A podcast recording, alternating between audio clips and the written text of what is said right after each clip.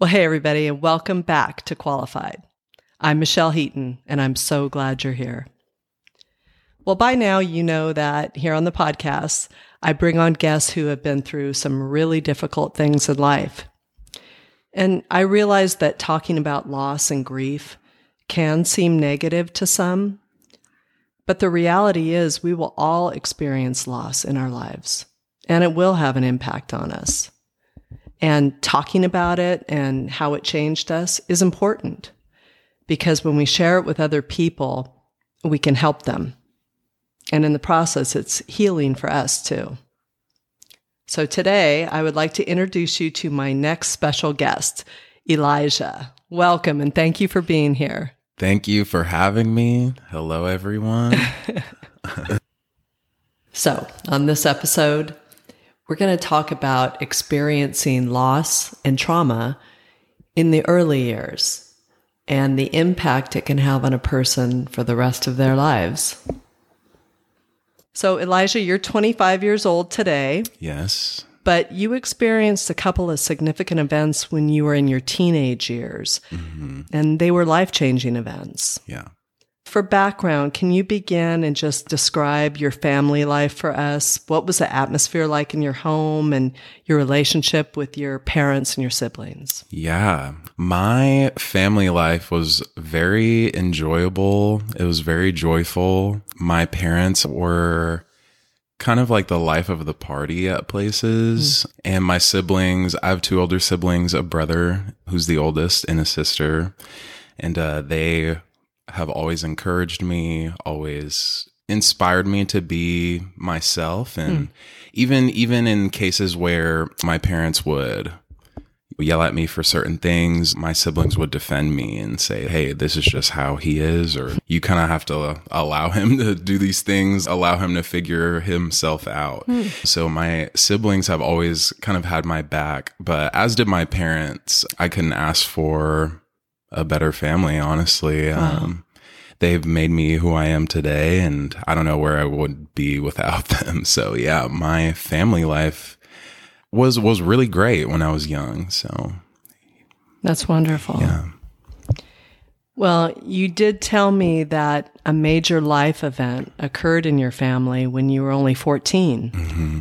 You want to just tell us a little bit about what happened at that time and what you went through? Yes. So when I was 14 years old, my mother had a nervous mental breakdown mm. and which caused chaos in my house. We didn't really know as uh, children, we didn't know what she was going through mm. or what she had been through in her past years when she was younger. So it was a surprise and a shock to us. That was really hard to wrap my head around. And she's still here today, but still have not heard from her, haven't seen her, haven't okay. been around her because she's still in that state where she is mentally incapable. So it's hard at times, but and it definitely was hard when I was 14. Like I said, I had no clue what was going on and my dad did the best he could to try and keep his composure and let us know everything was going to be okay, but definitely early kind of trauma and like the first you know the first taste of like kind of like life you know you never know what's going to happen right. so yeah and you know, we, we talk about loss and trauma, and mm-hmm. sometimes when we think about loss, we think about someone actually uh, passing away, right, or something like that happening. Right. But we can grieve the living, so mm-hmm. to speak, totally. when someone is not emotionally available for us, right? Absolutely. So you said you were 14, so you were a freshman in high school yes. when that occurred, which yes. is as we all know, is hard enough all by itself. Mm-hmm. And now you're going through this additional trauma caused by your mother's condition. Mm-hmm. So how did you cope with that as as a freshman? I mean, was there anybody that you trusted that you could talk to? When you're 14, you feel like there's no one you can talk to. Even though that there is, my family was 100% available to me, but being 14, I kind of kept everything to myself and bottled it up and was not very vulnerable to anyone. And even to my friends, nobody really knew my family situation. So was very just closed off to mm-hmm. people. And when something like that happens to a parent, when you see a parent crack like that as a kid, it kind of breaks all trust because your parents are the ones who mm-hmm. do everything for you and they're kind of like your superhero. So when they crack and you see them crumble, it's kind of like, wow. So yeah. who can I trust? So no, I did not. I did not have anyone to talk to, and I didn't. I chose not to talk to anyone about right. it. So you felt like no one could relate. Right. Right. And then, and what was high school like for you in general at that time? Was it challenging? Very, very challenging. I was not doing well in school. Um, I was in sports, but I was on academic probations a lot mm. and school was very hard. I did have a lot of friends and I had a lot of fun in high school, but at the same time, I was on the inside suffering and going through a very hard time and very heartbroken by my family situation. So I would say high school was very hard j- due to my mental health, right. you know, during that time. So right. trying to keep it all together exactly, emotionally and then exactly. also minding your homework and friendships and Right. So so only a few years later, in your junior year, you experience another event. Mm-hmm. And this time it was the death of one of your closest friends, who also is my dear son, Sean. And Elijah, you and I were blessed to be the last two people this side of heaven to um, get to be with Sean and say goodnight to him. Yeah. Yeah. Well, how did your life change as a result of Sean's passing? I mean, how did you manage the sorrow that you were already feeling and then mm. another traumatic event happening? Yeah, Sean's passing was very, very difficult. I have seen death in my family, but those people weren't very close to me and I wasn't very close to them. I didn't know them well, but having a friend pass away and especially being the same exact age as that friend and them passing, it was kind of a realization wow, life is very, very short. Yes. And what does it all mean? And when Sean did pass, I was very, very heartbroken and sad and confused, but also I I had a awakening or a revelation mm. to live my life the best way that I could because I didn't know when you know hap- what happened to my mom and then Sean it was like I don't know when my time is. Thinking that as a as a 16 year old I, I would say I'm privileged to have that revelation that young because I feel like I grew into myself earlier in life. But that time that year was very yeah. very hard and confusing and challenging yeah you got there the hard way. Yeah, very hard. Very definitely was like experiencing some serious mental health issues, very depressed. I don't know, just sad. Not even just that year, but for years. Hmm. Kind of brings me to the next thing I wanted to bring up. You and I spent some time together the first year after Sean died, and so many other good friends from high school came here and you were part of that group, took me out to dinner. A whole group came over and decorated our Christmas tree with ornaments they made in Sean's memory. It was mm. beautiful, and I'll never forget that. Yeah. And then the years went by, and one day I get a call from my friend Lori.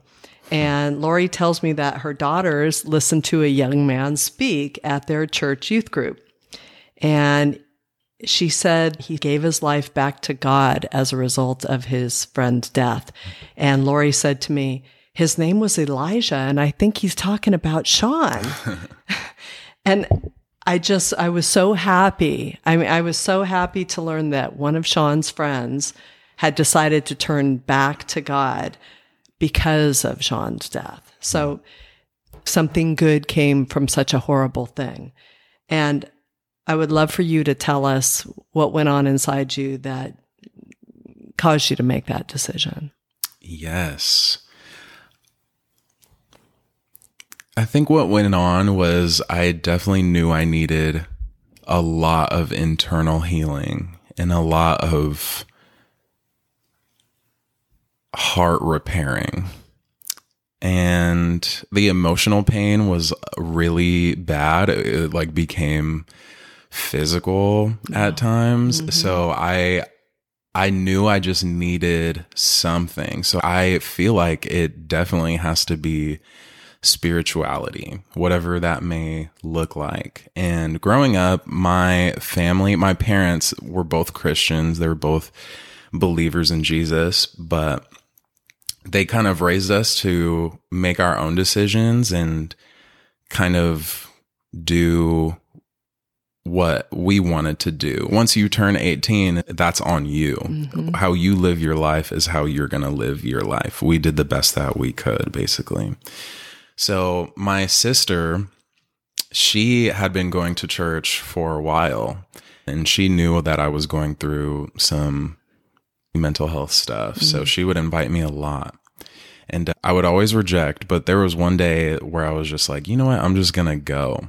And I went and I loved it. Hmm. the the people who were there were really cool. It was nothing that I thought it was going to be kind of like suit tie vibe. right. But the people were dressed very cool and were just kind of like normal laid back people, just mm-hmm. very laid back, very chill. I don't know, it was easy to be there. You know, it wasn't like I wasn't on edge or anything like that. Like authentic. Right. It was very authentic, very mm-hmm. real. So I had kept going repeatedly after that and then eventually I'd give my life to Jesus.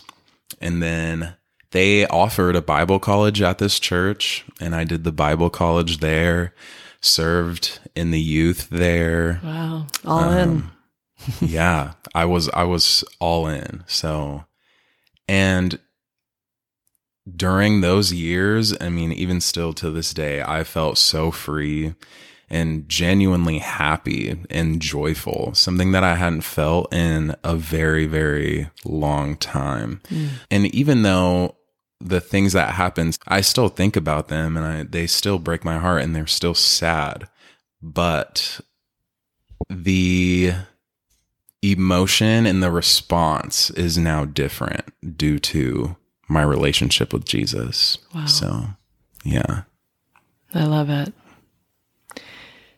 So, what would you say? You know, we talk about lessons in loss, and, and that's what we want to pass on to people that are listening. So, what would you say to someone who's maybe like you, who's in their teens or early 20s, is listening that might be in a similar situation? Or maybe it's the death of a friend and they're struggling. Maybe it's a situation like the one with your mother. Mm-hmm. Maybe it's both, like you had to go through. What words of wisdom or advice do you have for them? I know it's hard, but you will overcome it.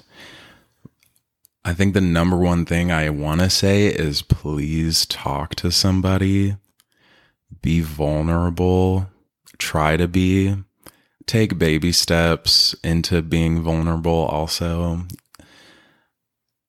Seek someone who you trust to talk to I'm a big believer that vulnerability is the number one key to freedom. Mm. Just sharing thoughts and emotions and feelings is very, very powerful. And it's not weak, it's not passive, it's very strong and it's very brave for somebody to talk about their trauma and talk about their emotions and process those emotions. Yep. That's a very brave thing to do. Um, and it helps. It really does. And don't you feel like it? It really builds trust with the people. Absolutely. You, yeah. Absolutely. It builds trust, and then that is going to help you for the rest of yeah. your life, mm-hmm. you know?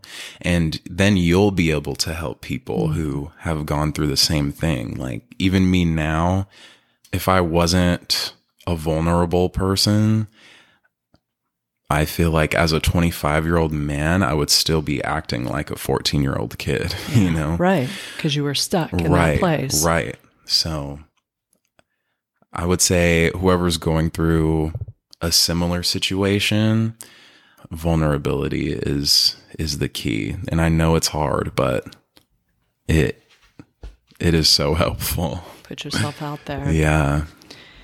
Well, I'm blown away by you because you made yourself vulnerable with me and you shared this story with me a few weeks ago and then you were willing to come back and be on the podcast and tell the internet all about it. Yeah. And we were talking earlier about how many people this could potentially reach. Mm. And so it's our prayer that that's exactly what does happen. And, and you talked about helping other people. And actually scripture talks about that in second Corinthians. It says, that we're to comfort others with the comfort that we've received from God. Yeah. And so I know you've received it, I've yeah. received it, and yeah. we wouldn't be here probably staring across the table at each other if we didn't have God. It's true. So I know a friend of mine just told me the other day, we were talking about loss, this topic in general, and he said, I don't know how people do it that mm. don't have God. Mm.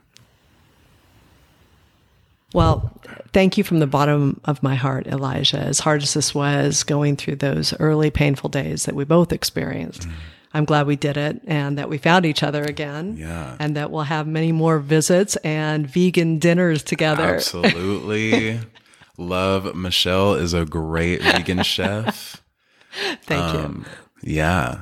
Yeah. Thank you so much for having me again. Um, I really, really appreciate it. And I'm very, very excited for you and the journey of this podcast. Thank you. Um, but yeah, I'm excited to, to be on. Wonderful. Yeah. My pleasure having you.